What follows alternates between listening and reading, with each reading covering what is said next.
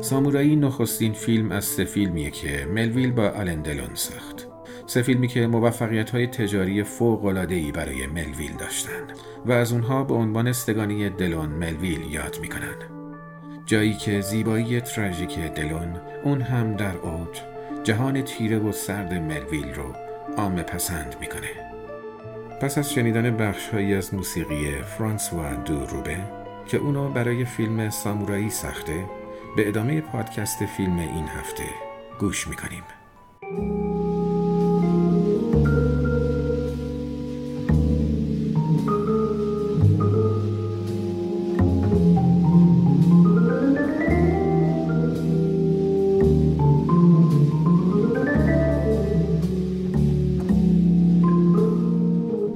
پیر ملویل کارگردان، تهیه کننده، فیلم نام نویس و تدوینگر فرانسوی در سال 1917 در فرانسه به دنیا اومد.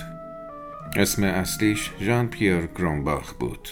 در جریان جنگ جهانی دوم در خدمت نیروهای فرانسه آزاد در آفریقای شمالی و ایتالیا بود.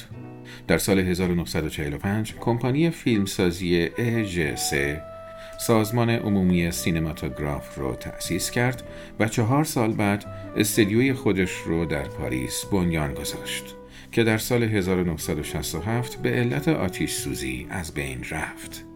در سال 1948 اولین فیلم بلند داستانی خودش رو به اسم خاموشی دریا کارگردانی کرد. شاید تعبیر یک امریکایی در پاریس در عین فشرده ترین گویاترین توصیف برای فیلم سازی باشه که نه تنها فیلمهاش بلکه نامش هم این توصیف رو تصدیق می‌کنه. ملویل در حد فاصل سالهای 1947 تا 1972 سیزده فیلم ساخت که بسیاری از اونها همرده بهترین فیلم های سینمای فرانسه بعد از جنگ جهانی دوم به شمار میان.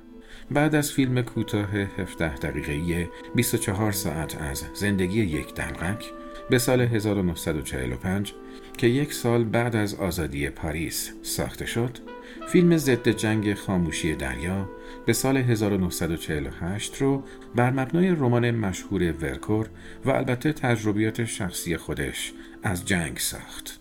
تصاویر سیاه و سفید فیلم که حاصل قریحه خلاق مشترک هنری دکا و ملویل بود گوشه های از تخیل بسری نوار و امپرسیونیستی ملویل رو در خودش داره. دو سبک بسری متضاد و مستاق بارز آب و روغن که ملویل در فیلم های بعدیش از تنش ذاتی و درونی اونها بهره ها برد. فیلم بعدیش کودکان وحشتناک رو به سال 1950 ملویل بر اساس رومانی نوشته ژان کوکتو ساخت.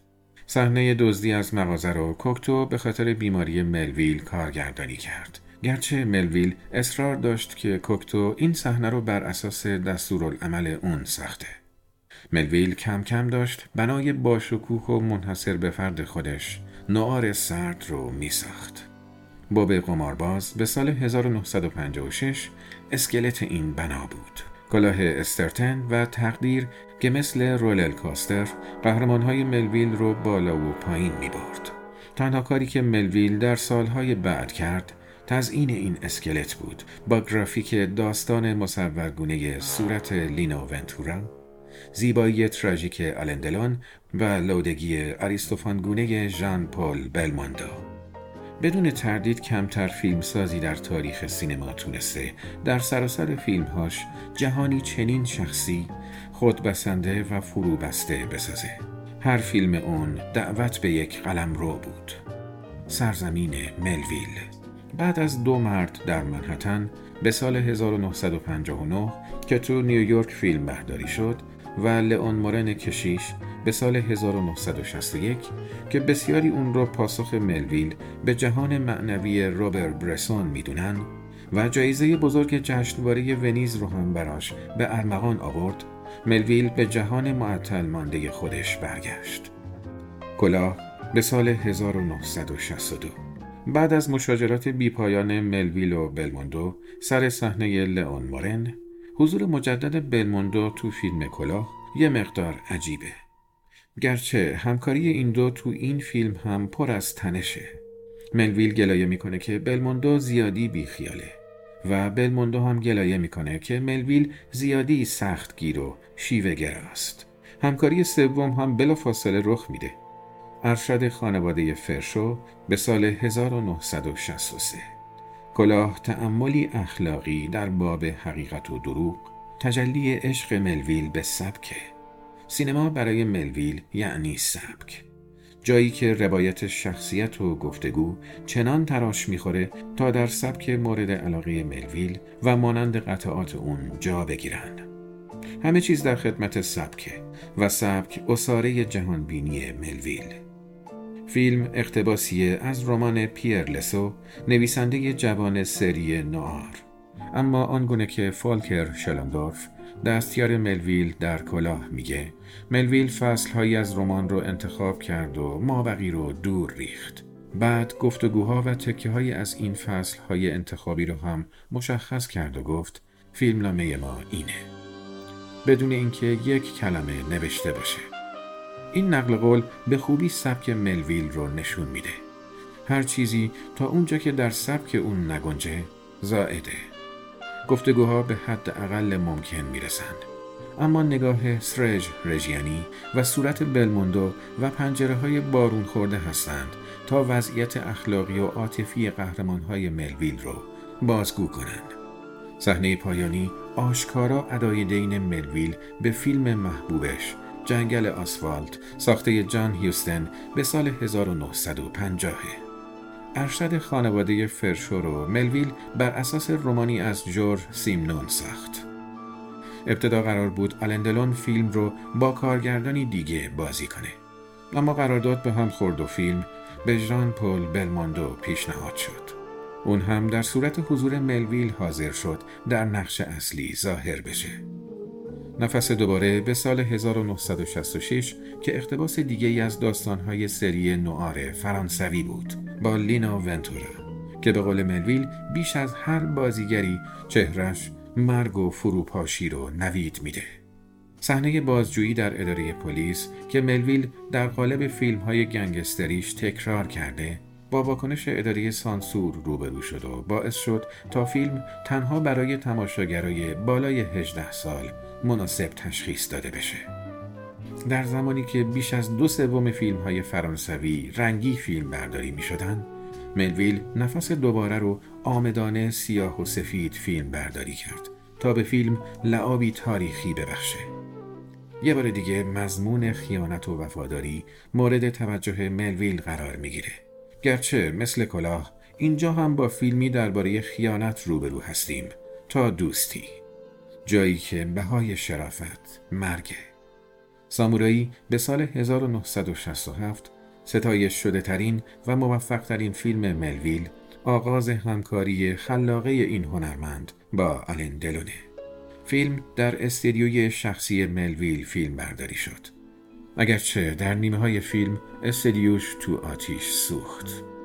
سامورایی نخستین فیلم از سه فیلمیه که ملویل با آلن دلون ساخت. سه فیلمی که موفقیت های تجاری فوق برای ملویل داشتند و از اونها به عنوان استگانی دلون ملویل یاد می‌کنند.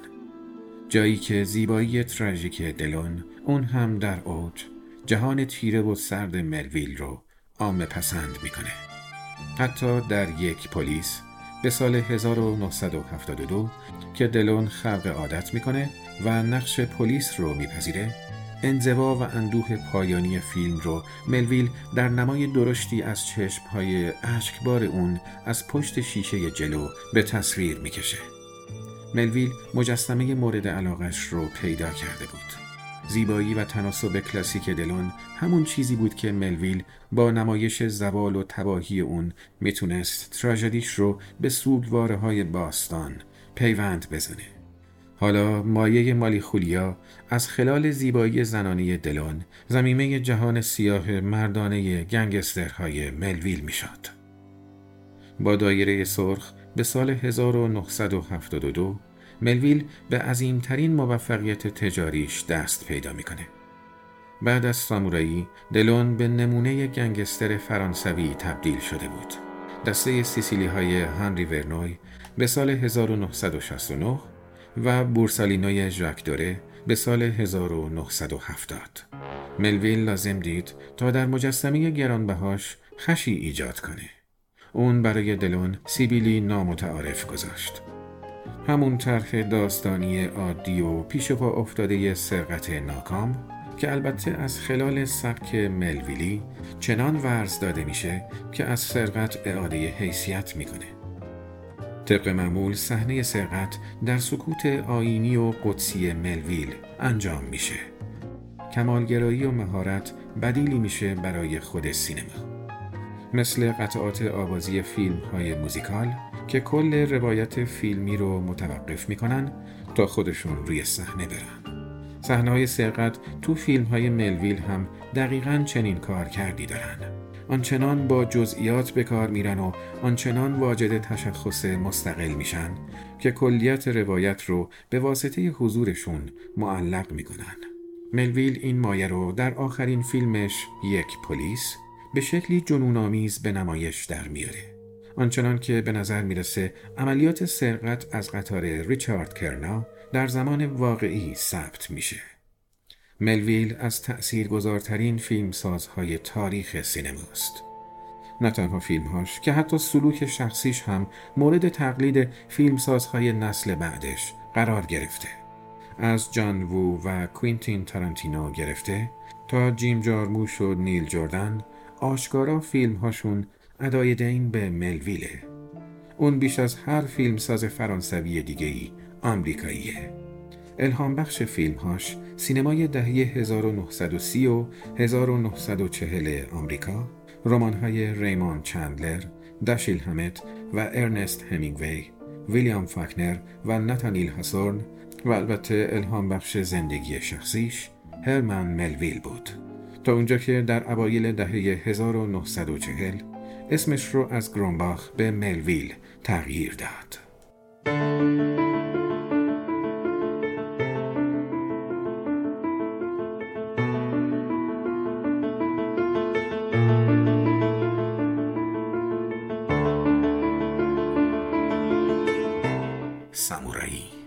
فیلمی از ژان پیر ملویل.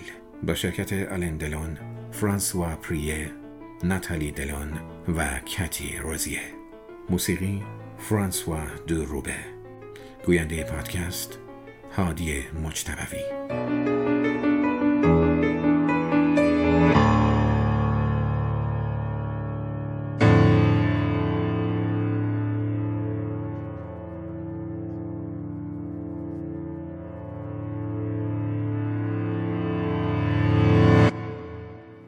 یک اتاق خالی نه خالی نیست به سختی می توانیم در سایه روشن مردی را ببینیم او سیگاری را روشن می کند و دود حلقوار به سمت پرتو نور که از پنجره می آید بالا می رود. بعد از مدتی مرد بلند می شود کاملا آماده شده و به طرف گیره کلاه در نزدیکی در می رود. کلاه شاپای مردانه اش را بر سر می گذارد لبه آن را با دقت و ظرافت تنظیم می کند و به خیابان می رود. فیلمساز مانند یک نقاش یا موسیقیدان می تواند تنها با تعدادی حرکت مهارت کامل را نشان دهد. ژان پیر ملویل پیش از ادای کلمه ای ما را گرفتار تلسم سامورایی می کند. نوری سرد مانند سپیده دم یک روز ناخوشایند و رنگها خاکستری ها و آبی ها و رویدادها که به جای واجه ها صحبت می کنند. مرد ماشینی را بدون سویچ روشن می کند و آن را به پایین خیابانی متروک و گاراژی که درش باز می شود می راند. آن را داخل می برد. تعمیرکاری منتظر است و پلاک ماشین را عوض می کند. راننده منتظر می ماند و سیگاری دود می کند. تعمیرکار کشویی را باز کرده و به او اوراقی می دهد. راننده دستش را دراز می کند. برای دست دادن؟ نه. برای گرفتن یک تفنگ. آن را در جیبش می گذارد. به تعمیرکار پول می دهد. سپس سوار ماشین می شود و می رود. کلمه ای ادا نمی شود. آلندلون جوان زیبای سینمای فرانسه نقش مردی به نام جف کاستلو را ایفا می کند. هنگام ساخته شدن این فیلم او سی و دو سال داشت. هنرپیشهای بسیار خوشتیب که بهترین راهکار در مواجهه با نگاههایش گرفتن چهرهی بی حالت از او بود. در اینجا او کاملا قافل از ظاهرش به نظر می رسد. انگار او بارها در رویا نقش بازی می کرده. دیوید تامسون او را فرشته زیبای ویرانگر خیابان تاریک نامیده است. کاستلو یک قاتل اجیر شده است. صاحب باشگاه شبانه را به قتل می رساند. مدرک ارائه می دهد و از بازپرسی جان سالم به در می برد. رؤسایش به او خیانت می کنند. پلیس جنایی او را زیر نظر می گیرد و درگیر یک تعقیب موش و گربه در مترو پاریس می شود و در همه این احوال فیلم او را با جزئیات و دقتی بالا دنبال می کند. در تمام این مدت او به ندرت احساسی از خود نشان می دهد. دو زن در شهادت دادن به او کمک می کنند. حدس می‌زنیم که زنی به نام ژان عاشق او باشد. اما اگرچه زن معشوقه مرد ثروتمندی است و جف هم از این موضوع آگاهی دارد. نقش زن را نتالی دلون همسر واقعی او ایفا می کند. زن دیگر نوازنده سیاه پوستی است به نام والری با بازی کتی روزیر که در باشگاه شبانه پیانو می نوازد. او ادعا می کند که جف را هرگز ندیده و به این ترتیب به بازپرس ها دروغ می گوید. اما به راستی او را دیده. آیا برای کمک به او دروغ می گوید؟ یا به این دلیل که آشنایی رؤسای اوست و می‌داند که آنها نمی‌خواهند او دستگیر شود. پس از آنکه از جانب رؤسا به او خیانت می شود، این پرسش بر شانه های کاستلو سنگینی می کند و بنابراین برای ملاقات با نوازنده پیانو راهی می شود. اگرچه زن احتمال می دهد که به دست او به قتل برسد، با این حال آری از ترس به نظر می رسد. انگار این زنها باستاب گسست وجودی خود او هستند. او کارش را انجام می دهد.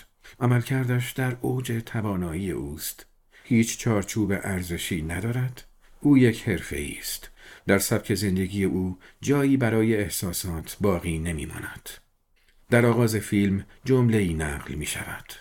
خلوتی بزرگتر از خلوت یک سامورایی نیست. مگر شاید خلوت ببری در جنگل.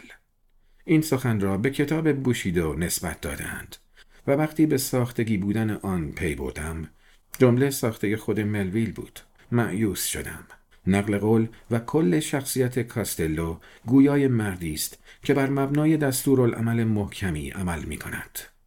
اما همانطور که ستنلی کافمند در نشریه اش خاطر نشان کرده سامورایی صرفاً برای کشتن دستمزد نمی‌گیرد بلکه شرافت و اخلاقیات نیز برایش مهم است به نظر می رسد که در اینجا افتخار و اخلاقیات همان وفاداری جف کاستلو به خودش باشد یک سامورایی حاضر بوده برای کارفرمای خودش جانش را فدا کند و کاستلو یک خیش فرماست شاید او می بایست درسنامه خود را از یک کتاب واقعی اصول اخلاقی سامورایی مربوط به سده ششم ژاپن فرا می گرفت. این کتاب با کلماتی آغاز می شود که شاید ملویل آنها را به خوبی نقل کرده است.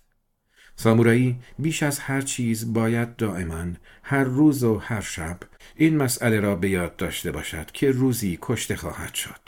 وظیفه اصلی او همین است. فیلم از لحاظ چیرگی در اجرای نقش و سبک بسری استادانه است. ملویل شخصیت بازرس پلیس با بازی فرانسوا پریرا که طراح این تعقیب و گریز است و با بیسیم پلیس خشمگینانه دستور می دهد در برابر بیاعتنایی و بیطرفی سرد دلون قرار می دهد. او می‌داند که جف دروغ می‌گوید اما نمی‌تواند آن را اثبات نماید و در صحنه فریبکارانه ژان را تهدید می کند تا به جف خیانت کند. در همین حال نیز جف در جستجوی رؤسایش است تا از آنها انتقام بگیرد. یکی از لذتهای سامورایی پی بردن به چگونگی پیچیده شدن طرح داستان در مسیر بیروح و هموارش است.